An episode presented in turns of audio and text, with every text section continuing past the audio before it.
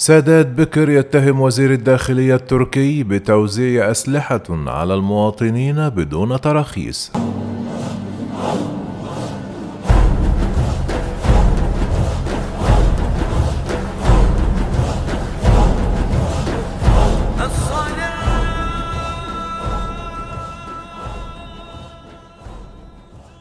وجه زعيم المافيا التركي الهارب سادات بكر مجددا اتهامات لوزير الداخلية التركي سليمان سويلو.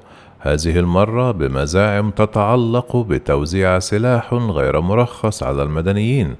فقد اتهم بكر الوزير بتوزيع أسلحة غير مرخصة على المدنيين ليلة محاولة الانقلاب المزعوم في الخامس عشر من يوليو من عام 2016 والفترة التي تلتها من خلال فروع حزب العدالة والتنمية الحاكم.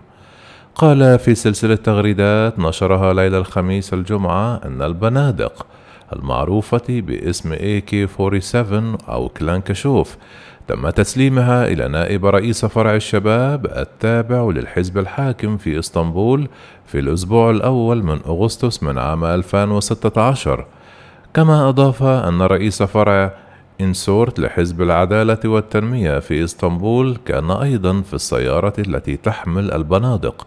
وتابع تم تحميل الأسلحة في سيارة باسات سوداء حوالي الساعة الواحدة صباحا في شارع جانبي بمحاذاة كنيسة سفيتي ستيفان في حي بلاط والمعروفة أيضا باسم الكنيسة الحديدية.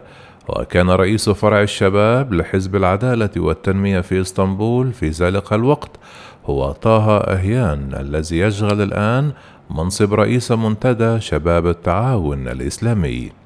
إلى ذلك سأل بكر وزير الداخلية لماذا وصلت توزيع هذه الأسلحة أيضا في أعقاب الخامس عشر من يوليو مع المنظمة المشبوهة التي تخطط لجعلك رئيسا كان بكر كشف قبل أيام عبر مجموعة تغريدات ما قال أنها فضائح فساد تتعلق بوزير الداخلية سليمان سويلو.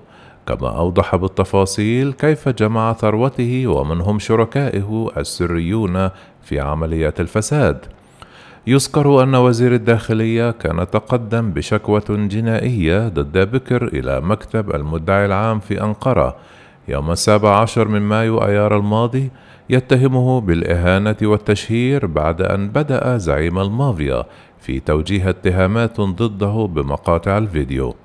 أطلق سادات بكر زعيم المافيا الذي فر من تركيا في أوائل عام 2020 لتجنب الملاحقة القضائية مقاطع فيديو وتغريدات تتضمن مزاعم خطيرة بما في ذلك جرائم قتل ضد سياسيين حاليين وسابقين في محاولة للانتقام من العمليات التي تم إطلاقها ضد أنشطته في تركيا من قبل وزير الداخلية التركي سليمان سويلو.